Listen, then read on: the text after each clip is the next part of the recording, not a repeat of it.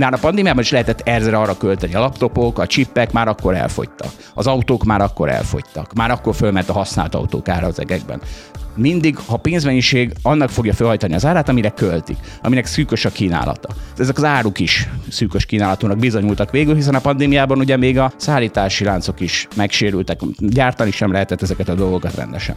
Van egy világgazdaság, ahol a kínai fogyasztó vásárolta a német autót, amit szerencsére Kelet-Európában és így Magyarországon is szereltek össze, aminek az az oka, hogy közel van és olcsó a munkaerő legyen 1500 milliárd, jó? Amit a választások előtt a kormány kiszort. Ez az 1500 milliárd forint, ez 15-ször annyi, mint hogyha az Aldi nem csak az Aldinál, hanem az egész privát szférában 10%-kal megemelte volna a béreket. Tehát az egész privát szférában 10%-kal megemelkednek a bérek, akkor az azt jelenti, hogy olyan 100 milliárd forinttal havonta többet költhet a lakosság miközben a kormánytól pedig egy hónap alatt 1500 milliárdot, tehát 15 havi Aldi béremelést kaptak. Na akkor Nagy Márta hogy a fejéhez kaphatott volna?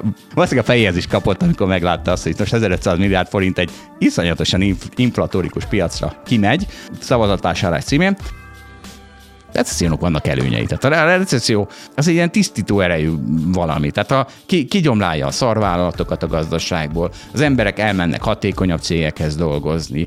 Lesz olyan, hogy hónapokig nincs munkájuk, ez kétségtelen, ez rossz, ez nagyon rossz, de valahol ez a kulcsa annak, hogy egy egészséges gazdaság legyen.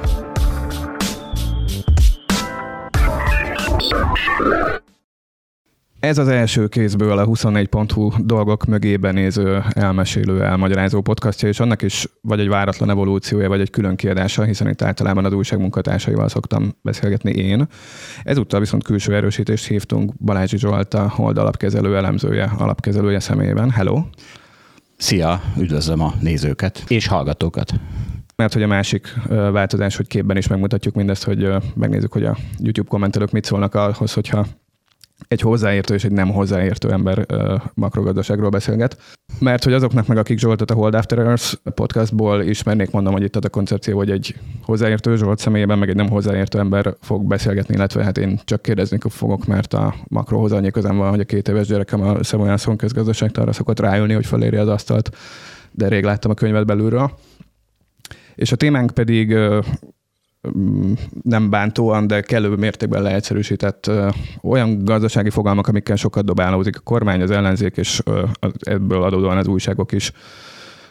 Hát kivált ezen a nyáron, de már régóta inflációról, adóról, költségvetésről, ilyesmikről fogunk beszélni. Kezdjük ott, hogy Szerdán megjelent a 24.hu kollégáinktól egy videó, ahol a nagyszerű Nógrád megyei Rétság kisvárosban kérdezgették a helyeket arról, hogy mit érzékelnek az élelmiszerárak változásából, és arról is, hogy mit gondolnak, hogy mi lehet az oka. És négyféle megfejtés hangzott el ebben a videóban. Mondták az asszályt, a háborút, a választások előtti osztogatást és az EU-s pénzek meg nem érkezését. Ez az, jó. az volt a benyomásom, hogy a rétságon konkrétan összerakták a képet, de kinek milyen mértékben volt igazán mennyire van az, hogy ezt a, a gonosz EU és a gonosz oroszok csinálják velünk, és mennyiben tehát azt kell, hogy mondjam, hogy a rétságban jobban összerakták, mint a kormány szokta, ami ugye azt mondja, hogy háborús infláció, és aztán le van rendezve, csak aztán majd Márton mégis olyasmikről beszél, ami mégsem háborús infláció.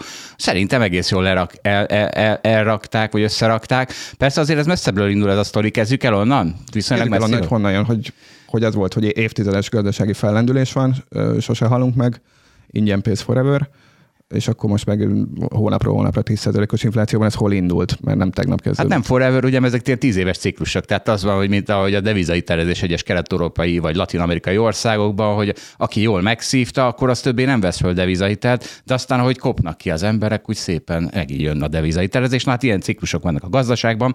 Kezdjük ott, hogy ugye hogy mi az az infláció? Az infláció az mindig a pénz elértéktelenedése. Tehát az a fajta drágulás, ami abból származik, hogy a pénz folyamatosan értéktelenedik el. Tehát az, hogy a pénz mennyisége hogyan alakul ahhoz képest, hogy azon mennyi terméket, árut, szolgáltatás, stb. lehet vásárolni. Na most 2008-9 után a nagy egybankok, az amerikai, az európai elkezdték az úgynevezett QE-t, a pénznyomtatást. Ez ment tíz évig.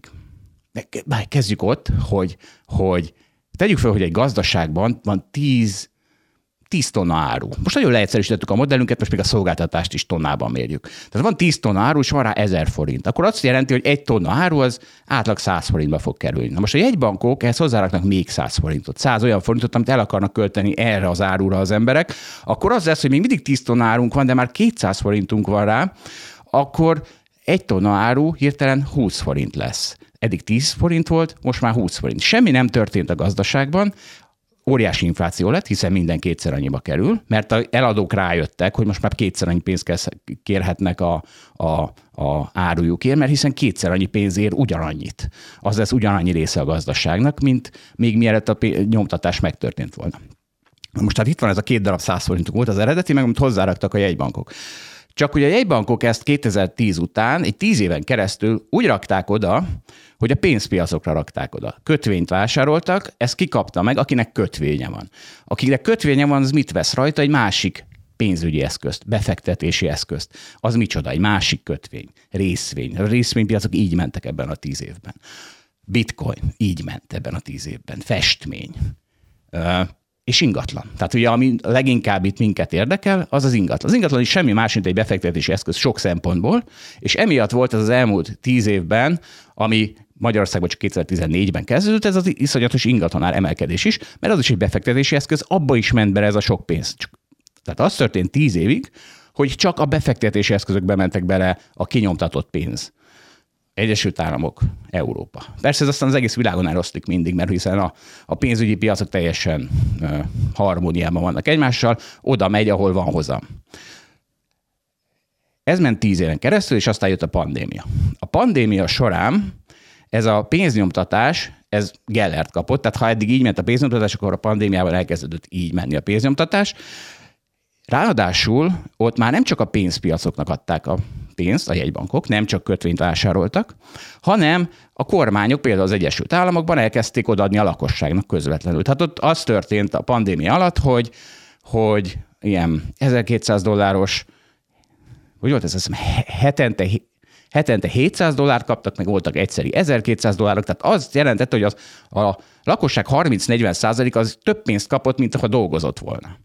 Így nézett ki a pénznyomtatás már ekkor. Mert ez egy politikai okokból ami a pénzpiacoknak adod, az nem annyira jó szavazat vásárlásra például, hogyha már a lakosságnak adod, akkor az jobb, megnyugtatóbb hatású van, és ugye a pandémiában meg kellett nyugtatni az embereket. Lett rengeteg pénzük, amit ráadásul el sem tudtak költeni, ugye be vagyunk zárva. Hol? Jaj. És ez a felgyűlemlő pénz, amit most már a lakosságnak adnak, lett elkezdve elköltve lenni, nagyon szépen mondva, a világgazdaságban a pandémia után. És innentől kezdve kezdtek el felrobbanni azok az árak, amik, amik ugye már a pandémiában is lehetett ezre arra költeni. A laptopok, a csippek már akkor elfogytak. Az autók már akkor elfogytak. Már akkor fölment a használt autók ára az egekben mindig, ha pénzmennyiség, annak fogja felhajtani az árát, amire költik, aminek szűkös a kínálata. Ezek, ezek az áruk is szűkös kínálatúnak bizonyultak végül, hiszen a pandémiában ugye még a szállítási láncok is megsérültek, gyártani sem lehetett ezeket a dolgokat rendesen. Tehát van egy ilyen hatásunk, hogy a pandémia után elkezdődik egy óriási infláció, kiengedik az embereket, innentől kezdve már a szolgáltatások is elkezdenek száguldani az egész világon, Magyarországon is.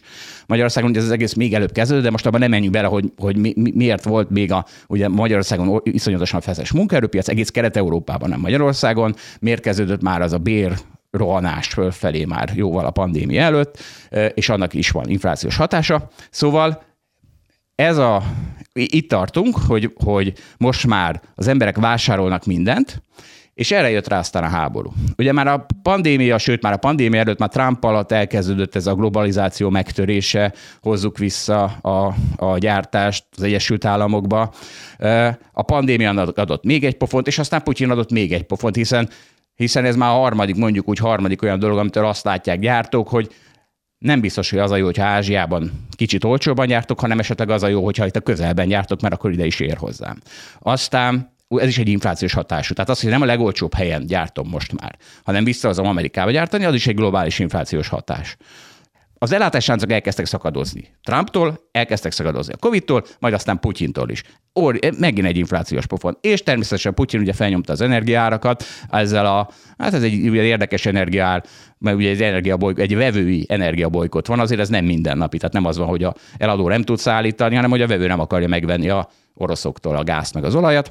Milyen inflációnk van? Kezdődött a, a, a pénznyomtatással, kezdődött a pandémia végével, aztán jött rá a háború, és, és, és ehhez jön még Magyarországon, és akkor belemeltünk a magyarokokba, az, hogy, hogy milyen eszement pénznyomtatás ment a választások előtt, meg mennyi pénzt adtak, ugye 1500 milliárd mondjuk. Tehát ugye mindenki csak találgat, mi az, a, mi az a szám, vagy 2000 milliárd, amit megkapott a lakosság a választások előtt, amit ráadásul egy ilyen környezetben, ahol, ahol rengeteg szűk keresztmetszet van. Na, ezek, amiket elmondtam, ez a, ez a magyar gazdaságra is igaz, meg a, meg a magyar ö, vásárlóerőre is igaz. A magyarok is akkor jöttek ki a karanténból, és kezdtek el utazni. És és akkor például itt van egy közvetlen hatása, én például most hétvégén szeretnék Londonba menni, és nagyon aggódom, hogy lesz a repülőm, mert, mert az van, hogy nincs elég munkaerő, hogy üzemeltesse a reptereket, és aztán így egy rep- repülőnket már le eltörölték.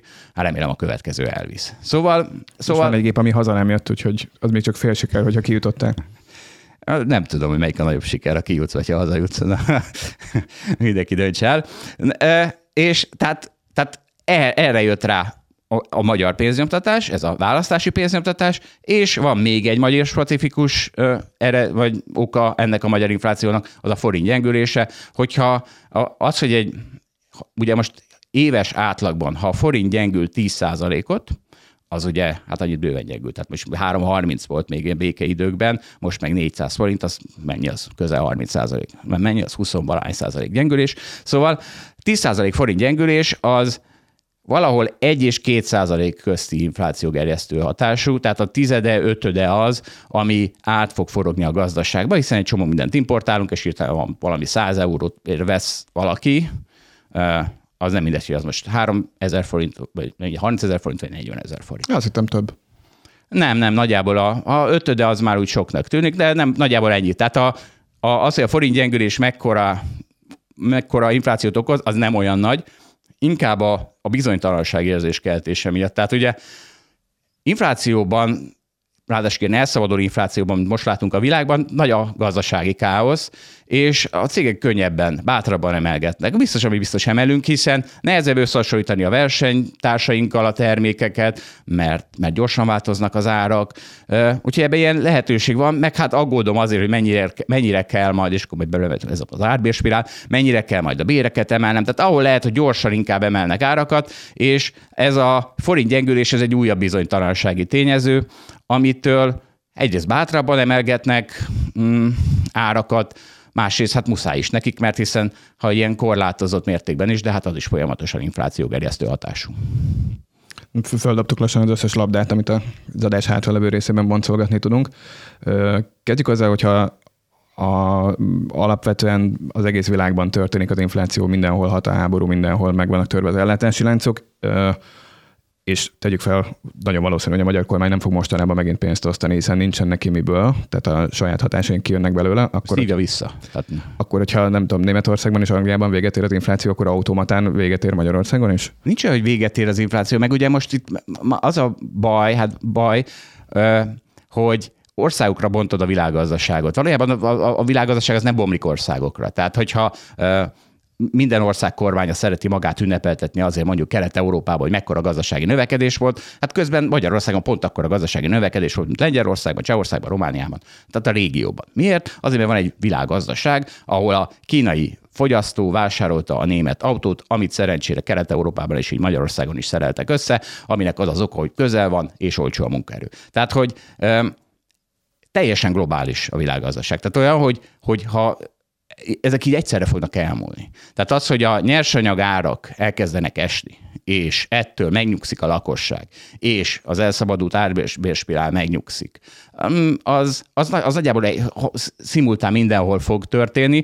és az a néhány magyar specifikus ok, forintgyengülés, egyszeri pénznyomtatás, um, az, az az valószínűleg nem fog annyi, most már ugye azt mondjuk, hogy most már vissza, vissza ugye a, a magyar kormány a pénzt. Szóval arra azt mondjuk, hogy az nem, az nem, fog, az nem fog akkora tétel lenni, ami ezt felborítaná ezt a, a rendszert. Bár ugye azt azért tudni kell, hogy a ugye 2019 előtt Magyarországon, egész Kelet-Európában most megint, tehát nem, nincs magyar gazdaság, kelet-európai gazdaság van. Tehát a Kelet-Európában a bérek már nagyon rohantak fölfele, miközben Nyugat-Európában ne, nem, és ugye egy nagy infláció fokozó tényező az a, az a bér fölfelé rohanás. Hát például azért, mert a Nyugat-Európát szívja el a magyar munkaerőt, meg a kelet-európai munkaerőt, tehát ennek, ez, ennek ez az egy oka, meg az, hogy itt alacsony volt a bázis, van honnan rohannia föl a béreknek. Úgyhogy egyszerre fog megnyugodni, de ez nagyon vicces, mert az Egyesült Államokban ez már azért úgy látszik. Tehát például mi, mi ugye tőzsdézünk. A tőzsd az mindent előre áraszt. Tehát a, az, hogy fél év múlva a recesszió lesz, az már benne van most a részvény árfolyamokban, mindenki készpénzként kezelő, hogy az Egyesült Államokban recesszió lesz. És a recesszió híre elég volt ahhoz, hogy már a, a, a nyersanyagok elkezdjenek lehanyatlani. Tehát a nyersanyagpiacokon már óriási áreséseket látunk. Nem, is, nem csak az olajban, hanem a fa, ami egy óriási inflációfokozó tényező volt, a réz óriási eset. Tehát csupa olyan dolog, amit a, a, az ipar vagy az építőipar használ, azok rengeteget estek már az elmúlt hónapokban idén.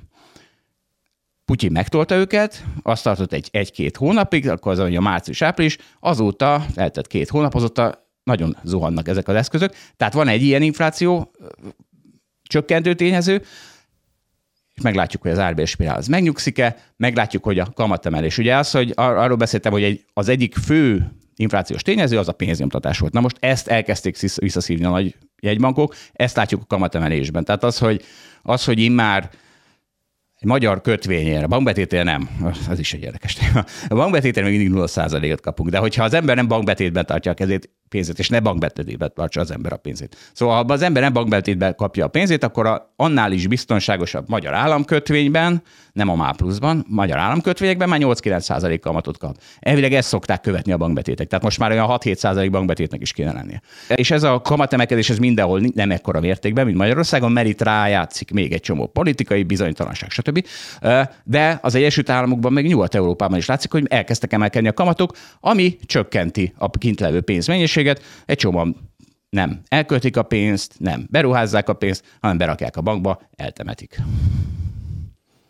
Menjünk végig az inflációs szellem, hogyha már abba belekaptunk, aztán legyen inkább a vége Magyarország specifikusabb az volt a spoiler, hogy az infláció recesszióba fog fordulni, de akkor forduljunk Nagy Márton Intelmeihez, aki ugye azt fejéhez kapott, amikor hallotta, hogy egyes piaci cégek követik az inflációt a dolgozóik fizetésével akár évközben is, mert hogy azt mondja, hogy így soha nem lesz vége a dolognak, hogyha a bérek mindig az infláció után mennek, akkor ebből a spirálból nem lehet kijönni.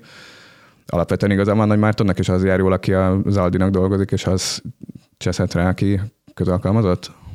E, igen, de ez már így van egy ideje, nem? de hogy inflációs tekintetben is. Tehát ez úgy, úgy fog egyszer elmúlni, hogy végül, ha nem is mindenkinek, de a legtöbb embernek nem éri utól a, a fizetése az árszintváltozás, hanem egy, elkezd kicsivel rosszabbul élni. Hát igen. Hogy ez a, ez a megoldása az egyenletnek. Ugye azért bérek nem csak a inflációval emelkednek. Tehát az, ahogy mondta, például a munkaerő hiány, az elmúlt években, tehát 2019 előtt az a béremelkedés, ami Magyarországon volt, annak, annak nem az inflációhoz volt köze, az arról szólt, hogy megint az, hogy a, ott megint szűkös volt a kínálat, a munkaerőpiac kínálata szűrös, ezért versenyeznek a munkaadók azért, hogy oda menjél dolgozni, az hogy tudják megcsinálni, többet kínálnak, érted? Ez a munkabéremelkedés, ez, ez mindig le fogja nyomni az inflációt, hogyha van egy ilyen, van egy ilyen motivum. És és ugye ezt nehéz szétszállazni, hogy most az infláció elől menekül az a munkabér, vagy egyszerűen ennyit ér az a, az a munkaerő. Viszont, ha ehebe belejátszik még az infláció is, igazabb van-e Nagy Mártonnak? Ugye Nagy Márton először is, amikor a 10%-os Aldi béremelés miatt a fejéhez kapott, ezt utána számoltam, akkor amiatt mondjuk legyen 1500 milliárd, jó? Amit a választások előtt a kormány kiszort. Ez az 1500 milliárd forint, ez 15-ször annyi, mint hogyha az Aldi nem csak az Aldinál, hanem az egész privát szférában 10%-kal megemelte volna a béreket. Tehát az egész privát szférában 10%-kal megemelkednek a bérek, akkor az azt jelenti, hogy olyan 100 milliárd forinttal havonta többet költhet a lakosság. miközben a kormánytól pedig egy hónap alatt 1500 milliárdot, tehát 15 havi aldi béremelést kaptak. Na akkor Nagymártól hogy a fejéhez kaphatott volna, vagy valószínűleg kapott is egyébként. Valószínűleg a fejéhez is kapott, amikor meglátta azt, hogy most 1500 milliárd forint egy iszonyatosan inflatórikus piacra ki, kimegy szavazatvásárlás címén. Tehát abban a szempontból igaza van, hogy, hogy, hogy nyilván, ha nem emelkednének az árak, akkor az segítene az infláción, csak és akkor itt, itt hát igen, akkor itt van ez, hogy ha nem, nem emelkednének a bérek, az segítene az infláció. Ha nem emelkedne a bérek, akkor az segítene az infláció, de Hát igen, és, és ugye van egy ilyen, úgy tűnik van egy ilyen kormányzati akarat, hogy az állami szférában nem is nagyon fognak emelkedni azok a bérek. Igen, nem jó most közelkalmazottnak lenni. De az inflációtól az inflációtól vagy a recessziótól, recessziótól reszkelt jobban a kormány? Azt mondod, hogy a tőzsdék már árazzák, hogy Amerikában recesszió lesz, az valószínűleg a világgazdaság természetéből adódóan nem fog megállni a USA-mexikói határon. Az nem fog megállni. Miközben EU szinten ilyen pár százalékos, Magyarországon ilyen 5 százalék fölötti növekedéseket projektálgatunk, még az azért van, mert nálunk később fog bejutni a ménkű? Hát egyrészt, másrészt kincstári optimizmus, harmadrészt pedig hát azért egy recesszió az arról szól, hogy szerintem 2020-ban ugye hát a óriási recesszió van, de aztán még ott is nem, ott azért nem. Nem, tehát a recesszió az miről szól, az mit jelent? Az, az azt jelenti, technikailag azt jelenti, definíció szerint, hogy két negyed éven keresztül van negatív növekedés. Tehát, hogyha mínusz fél százalék, az már elég. Na de hát ettől még lehet azért gazdasági növekedés. Tehát, ha a másik két negyed évben meg volt 3-3 százalék, akkor, akkor plusz 5 százalékban állunk. Tehát a, a, a, a, nagy baj nincs, vagy akkor plusz 2 százalékban állunk. Tehát mm, nem, nem, nem jelenti azt, hogyha recesszió van, hogy nem lehet növekedés, de az nyilvánvalóan kincstári optimizmus, ami, a, ami ott a, a, a, például a magyar költségvetés során elhangzott, viszont az meg kincstári pessimizmus, hogy viszont az inflációval jóval kisebbet számoltak. Tehát a nominális GDP növekedés az valószínűleg meg lesz annyi, csak úgy lesz, hogy nem a valós GDP fog nőni, hanem a nominális, mert hogy akkora infláció lesz, hogy egyszerűen mindenek az ára fölmegy, és ugye ezt, e, e, ennek elvileg egy állam örül is. Tehát az állam annak örül, hogy infláció van, mert, mert hiszen emelkednek a bevételei, csökken a GDP arányos eladósodottság, hiszen most 80%-on áll a magyar GDP arányos eladósodottság, de a GDP ne úrik 10%-a nominálisan, akkor, akkor, akkor lényegesen kisebb lesz az a GDP arányos ö, ö, eladósodottság. Szóval vannak ennek előnyei, előny ott is, hogy, hogy Ugyan meg fognak ugrani a kamatkiadások, növekedni fognak, csak egy csomó kamatkiadás az sokáig be van fixálva. Tehát mondjuk egy tíz éves kötvényt kibocsátott a magyar állam nem, néhány éve. Két, három, négy, á, nem annyi azért nem.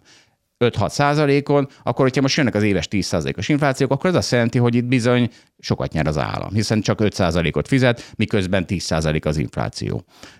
Úgyhogy ugye mit szoktak mondani, hogy azért szoktuk Azért mondtuk sokáig azt, hogy jönnie kell az inflációnak, mert az államoknak, az eladósodott államoknak szükségük van az inflációra, hiszen elinflálni, kinövekedni, így lehet gyorsan az adósságokat. Ha tízszer akkor a GDP, akkor nem olyan nagy gond, hogy ak- akkor az adósságállomány amekkora, mert akkor az közben a tizedére csökkent. Nagy Márton kiveséztük? Őt igen, viszont ugyanezen logika mentén azt is mond meg, kérlek, hogy a 419-es eurónak vagy a 396-osnak örül jobban a kormány hiszen med, ugye nem ilyen drámai mértékben, mint most látjuk, de ilyen klasszikus, nem túl erős lábokon álló, de egy versenyképesség fenntartó erő volt, hogy azért épül nálunk a BMW gyár, mert hogy euróban kifejezve egyre viccesebben mennyi pénzt ott ki kell fizetni. Hát ugye de, azt... hol, de hol van ennek a határa?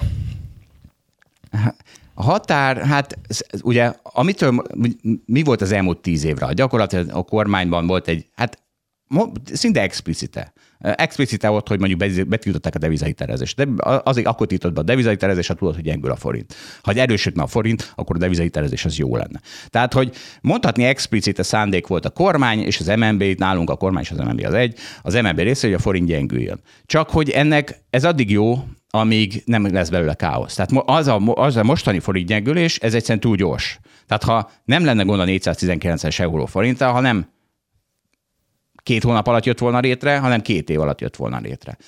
Lesz 419 az euró, ez, ez garantálom még. Lesz szerintem 500 is, de az lehet, hogy csak 5 év múlva, vagy nem tudom mikor. Tehát a forint gyengülést, ugye két, két eleme van a forint gyengülésnek. Az euróval szemben, hogy gyengül, azt, azt inkább úgy mondanám, hogy risk off vagy risk off, risk off vagy risk on van a piacokon, tehát hogy kockázatkerülés vagy kockázatkeresés van. Jó, emelkednek a tőzsdék, akkor erősödik az euróval szemben a forint, mert akkor minden nagy hozamú deviza erősödik, hiszen akkor az emberek kockázat keresnek, berakják a magas kamatozású forintba.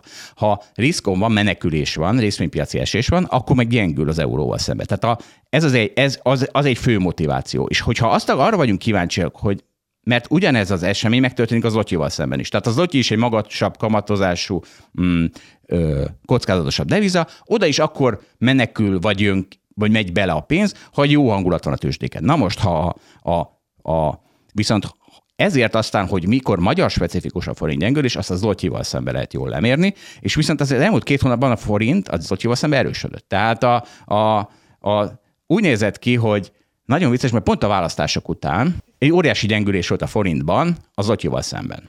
Tehát akkor volt talán ilyen 10% is, talán ez, ez lehet, hogy túlzás. De azóta, de ez az mondjuk egy hónap volt, akkor vagyunk májusban. Én azt várom, hogy a forint erősödjön, most már az erősödött elég sokat, de én mindig azt várom, hogy a forint erősödjön egyszerűen azért, mert akkora a kamat előnye most éppen, meg annyira rossz hangulat volt vele kapcsolatban. Itt, itt a forinttal kapcsolatban egy hiszti volt.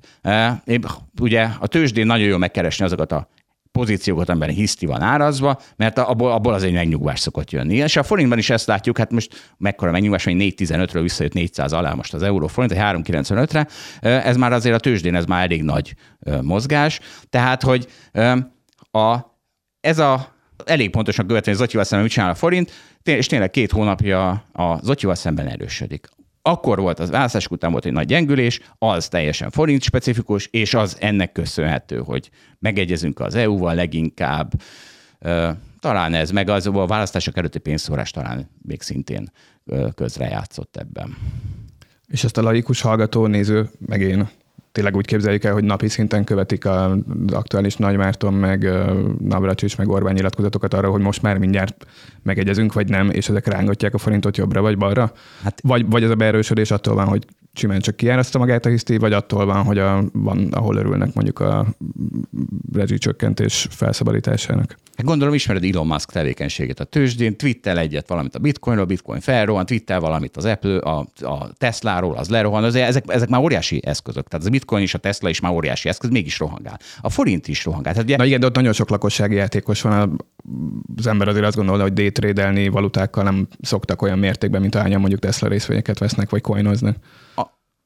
Annyira nem, de viszont a forint az nem is egy akkora eszközosztály, mint a Tesla vagy a Bitcoin. Tehát, hogy minden eszközosztályban megvan a leggyorsabban reagáló spekuláns réteg, ez fogja napi szinten mozgatni, van egy középtávon befektető, az már heti szinten vagy havi szinten nézi, meg van aki a hosszú távú befektetőket, hosszú távú befektetők vagyunk mind a forintban, hiszen Magyarországon élünk. Tehát, hogy, hogy, hogy minden eszközosztályban meg lesznek ezek, és igen, van, aki napi szinten nézi, hogy mi történik a forinttal kapcsolatban, és, és, és, és villámgyorsan reagál. Tehát van, vannak ilyen hatások, de egyébként a kamat az egy olyan hatás, ami pont a közép-hosszú távú befektetőket folyamatosan elijeszti most már a forint sortolástól, mert egyszerűen borzasztó drága most már sortolni a forintot. Tehát ahhoz, hogy a forint sorton nyerjél, az egyéves időtávon jelenleg 12%-ot kell gyengülni a forintnak euróval szemben, ahhoz, hogy nyerjél rajta.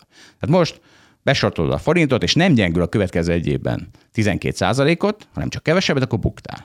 Ugye ez 12% az azért sok, ha most 400-ról indulunk, akkor 450-ig kell elmenni a forintnak, egy évben belül, akkor nyertél. Tehát csak az a fölött itt nyered meg, ha egy évig tartod ezt a pozíciót. De aztán vannak persze a daytraderek, azok az egy-két fontos mozgásokat is megpróbálják megfogni. Azt még nem kerekítettük le, hogy akkor most végső soron az inflációnak azt mondtad, hogy örül a kormány, de az lesz a vége, vagy a recesszió lesz a vége, és ahhoz mit fognak szólni? Igen, tehát hogy ez egy ördögi kör. Az infláció orvossága a recesszió, és a recesszió orvossága az infláció, hiszen recesszió ellen hogy lehet küzdeni, ha pénzt adsz a lakosságnak, pénzt adsz a gazdaságnak. Ez fogja az ember kihozni a recesszióból leggyorsabban. Ugye ezért a koronavírus ellen is így küzdöttek, a 2008-9-es válság ellen is így küzdöttek. Tehát e- ezért ez egy ördögi kör, és a legnagyobb félelem az, Érte nem tudjuk. Tehát igazából nem tudjuk, hogy melyik a rosszabb, a recesszió vagy az infláció. Az infláció az folyamatosan velünk van, az el tud szabadulni. A recesszió nem nagyon tud elszabadulni. A recesszió az, az 2000, 2008, az a jó, jó. 2008-9-ben volt egy klasszikus recessziónk, amikor túlpörgött a gazdaság, aztán besokalt világszerte, és jött egy ilyen hideg egy kiozanodás, az az utolsó, azóta a jegybankok mindent megoldanak, hogy nehogy még egyszer recesszió legyen, és most úgy tűnik, hogy most megint lesz, mert most a Fed mégiscsak akar recessziót, nagyon vicces, pont azért, mert sehogy másképp nem tudja megállítani az inflációt. Az infláció elszabadul, a árbérspiráron keresztül például, amiről beszéltünk, akkor nem lesz ennek sose vége, mondhatjuk.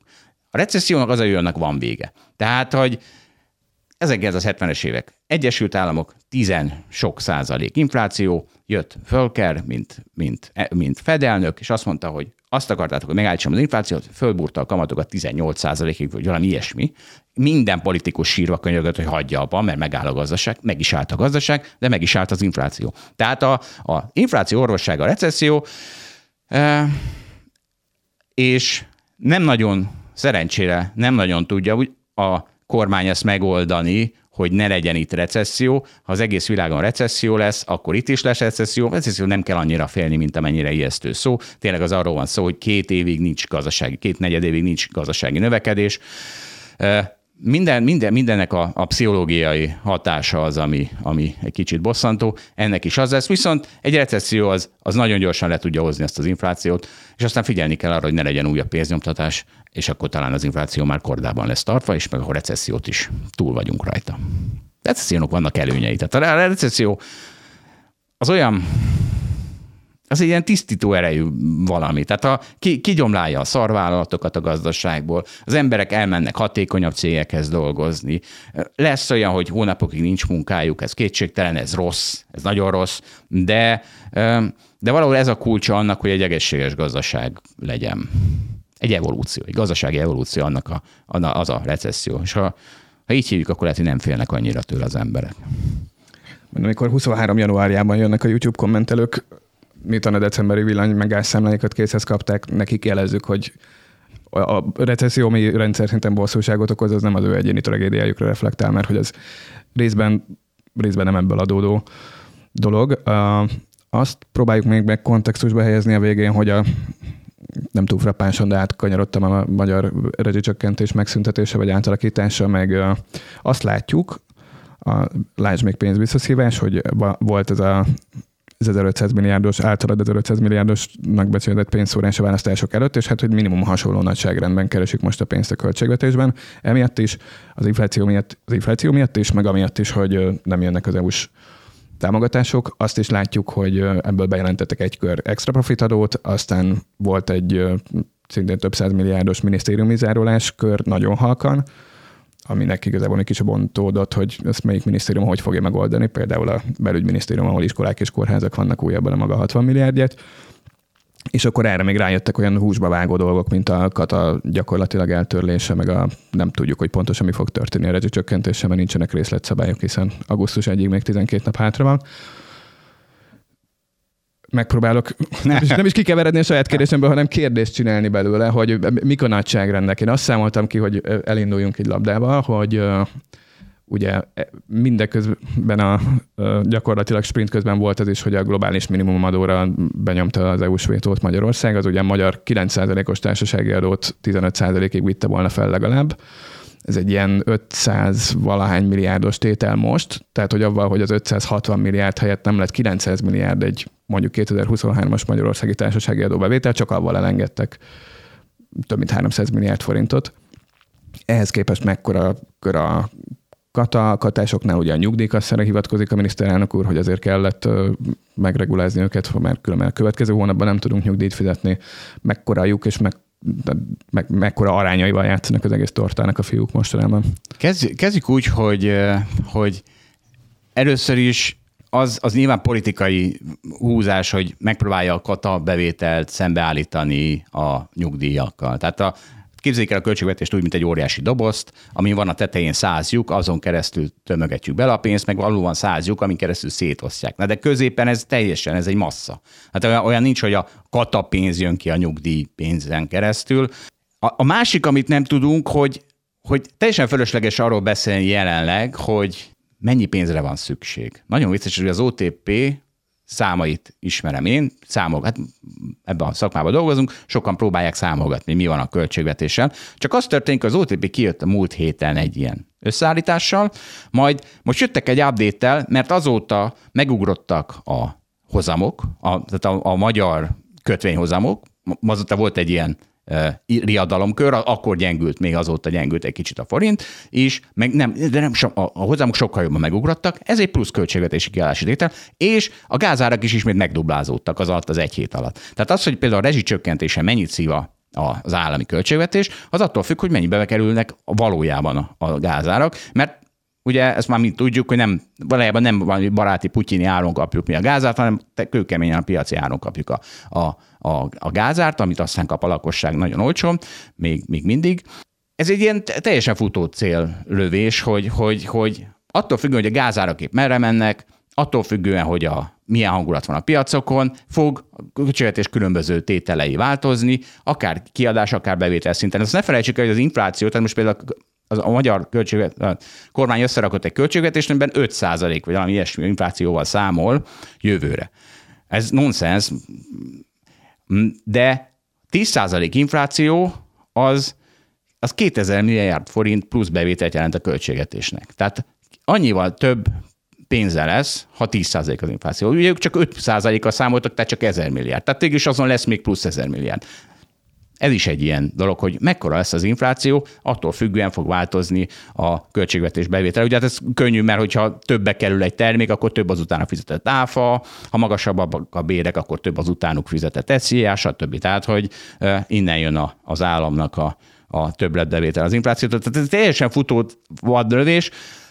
Ami viszont biztos, hogy a EU pénzek nagyon fognak hiányozni, ez még az OTP számításai szerint, az OTP úgy számolt, hogy jövőre rendben lesz a költségvetés, mert és akkor most ilyenkor puskázok, mert ezeket a számokat én sem tudom fejből, tehát ugye jövőre a, a cél 2022-ben 4,9% legyen a GDP, a költségvetés hiánya, GDP-hez képest.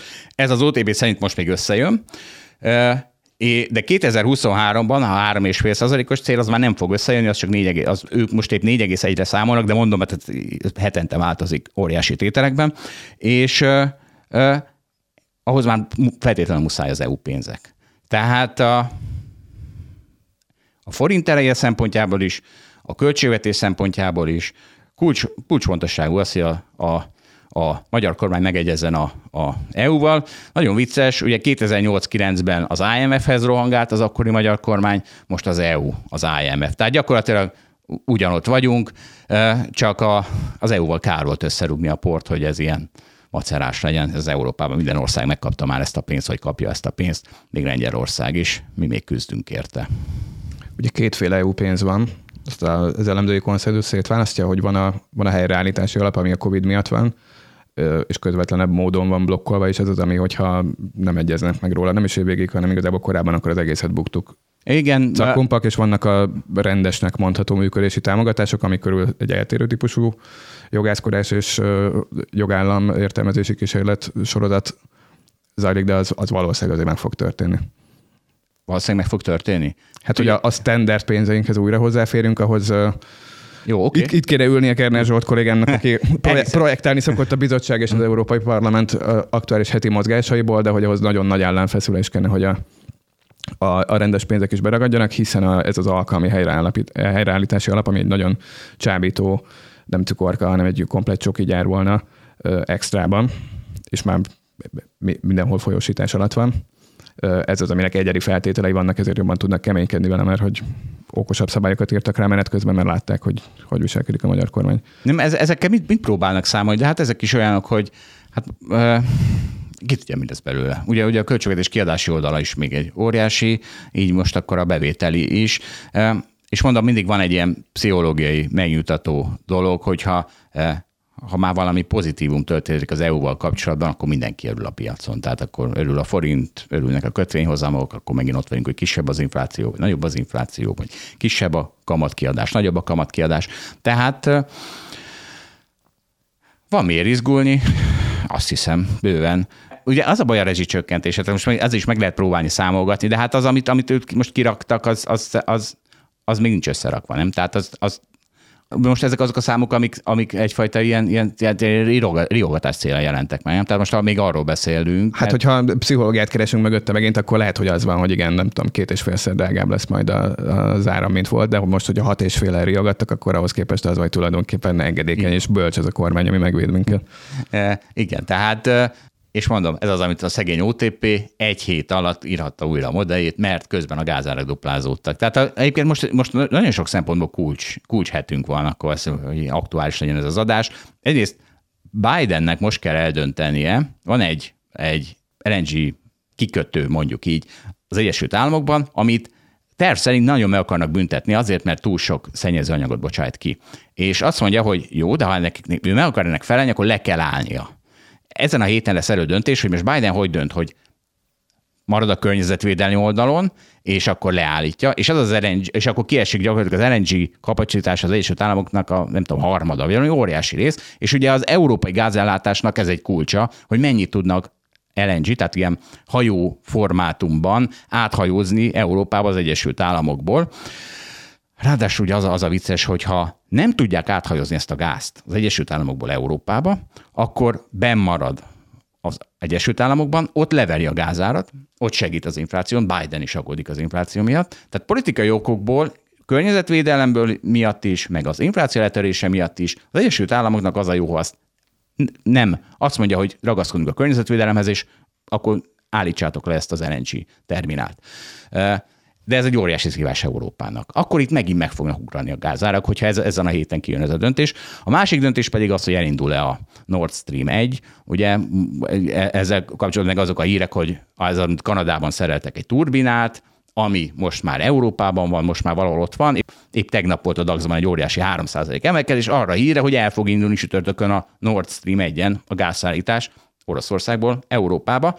Ami azért vicces, mert ha még két hétig szállítják az oroszok azt, azt a gázmennyiséget, ami úgy elvárható, csök, alaposan csökkentett mennyiség, akkor de még azt szállítják, akkor Európában eléggé föl lesznek töltve az a tárolók, hogy ezt a telet kihúzza Európa. Tehát két hét, két hét kell ahhoz, hogy, hogy itt ez a, ez a tél ez ne, ne forduljon káoszba Európában. Szóval ez a hét, ez egy nagyon fontos hét. Minden szempontból. Rezsi, gáz, Putyin, Biden, infláció. Ez annyira jó végszó lenne, hogy muszáj vagyok elrontani, mert hogy teljesen lemegyek a, a tudástérképemről, és megkérdezem, hogy miért a CDS felár, és amit mutatatok kell félni. Hát most megfogsz, mert nem tudom, hogy hogy áll a CDS. A CDS feláll, azt tudom, hogy micsoda. A CDS feláll az azt jelenti, hogy ha egy, beszéljünk most országokról, ha egy ország, ugye amikor valaki megvesz egy országnak a kötvényeit, akkor kölcsön ad neki pénzt, ami megígéri, hogy visszafizeted az ország. Csőd esetén nem fizeti ezt vissza, tehát hogyha valaki nem, nem fizeti a kötvényét, akkor csődesemény van. Ha csődesemény van, akkor ez a CDS ö, fog fizet, ez, a, ez egy biztosítás azért, hogy az az ország nem fizeti ki a kötvényeit. És amikor ez a biztosítás drága, az azt jelenti, hogy a piac agódik amiatt, hogy nem fog fizetni az az ország. Ha olcsó, mondjuk egy német CDS, az olcsó, mert senki nem gondolja azt, hogy a németek nem fizetik ki az államkötvényeiket. Egy görög CDS annó a nagyválságban, az borzasztó drága volt, mert annak komoly esélye volt, hogy a görögök nem fizetik ki a kötvényeiket. Tehát ezt mutatja, de nem tudom, hogy most épp mit sem, nem figyeltem. Tehát azért nincs, hogyha valaki, ja, de ez jó, hogy mondod. Tehát az összes ismerősöm tényleg azért hívogat, hogy itt óriási baj van, ugye volt egy híres interjú most, nem tudom hány megnézettséggel a YouTube-on, Surányi volt jegybankelnökkel, hogy, hogy mekkora káosz következik, tehát mindenki rettenetesen be van szarra, de hát azért nincs itt akkora baj. Tehát ha, mondom, az EU, az IMF, viszonylag könnyű megegyezni velük politi- óriási, vagy hát nem tudom mekkora politikai, tőke, politikai tőkevesztés a magyar kormány számára, de az gyakorlatilag mindent megold. Tehát ráadásul nincs devizaadóssága Magyarországnak szemben 2008-9-el, az, a, a, a lakosság és a vállalatok eladósodottsága sem magas, tehát nincs itt nagy baj Magyarországon, mégis mindenki ezzel hívogat, hogy, hogy mekkora baj lesz Magyarországon. És mondom, mivel például az egyik legegyszerűbb megoldás az, hogy meg kell egyezni az EU-val, és hát ez nem, ez nem egy lehetetlen kihívás, tehát az EU nagyon szeretne megegyezni velünk, csak nyilván az elmúlt tíz év után már azért nem, nem úgy állnak ehhez, ahogy szeretnénk, hogy álljanak. Ha már bekergettem magunkat ebbe az utcába, megnéztem, hogy 170 bázisponton el. Na jó, de 100 volt három hónap. Micsoda? Hogy 100 volt három hónapja, és e- e- azelőtt ilyen nagyon a választásoknál ugrott 60-ról mm, 100-ra, és azóta még 100-ról 170-re. Hát igen, ez ugye ez a, ez a ez is megint EU pénzek, ez is megint risk, de hát ez azt jelenti, hogy, hogy jelenleg a 10 éves magyar hozam, hát én nem tudom, már valahol 10% körül járhat. Ha valaki köt rá egy CDS-t, akkor, akkor ezt a 1,5%-ot, 150 bázispont az másfél százalék, az akkor, akkor csak 8 és felet kap. Tehát csinálhatja ezt, hogy megveszi a magyar államkötvényt, azért kap 10%-ot, és ha köt rá egy biztosítást, akkor az nem az utazást, megdrágítja az utazást is a biztosítás, akkor ez megdrágítja, és akkor csak 8,5%-ot kap. Hát nem tudom, hogy historikusan ez a 150 bázispont mennyire magas vagy alacsony, jóval magasabb, mint a, volt, hat, mint a 60 bázispont, ahol volt, tehát a forint is jóval gyengébb, mint a 330, ahol nem tudom, mikor volt. Na, az volt a célom, hogy azt mondtam az elején, hogy bonyolult makrogazdasági dolgokat próbáljunk nem durván, de leegyszerűsítve összefoglalni. A CDS-sel mindenképp ez történt. Köszönöm szépen, meg a többi gondolatot is köszönöm szépen. Nem csak a hétnek, de az évnek a dinamikáját elnézve megkockáztatom, hogy keresünk még meghívással 2022-ben. Köszönöm szépen. Hajrá mindenkinek, főleg a forintnak. És hajrá nektek is, kedves hallgatók, köszönjük a figyelmet. Ez volt ez a rendhagyó első kézbe, a jövő héten újra jövünk klasszikus felállásban, és ha már az elején nem mutatkoztam be, akkor a végén elmondom, hogy Balázsi Zsolt mellett Pázsombort hallottátok.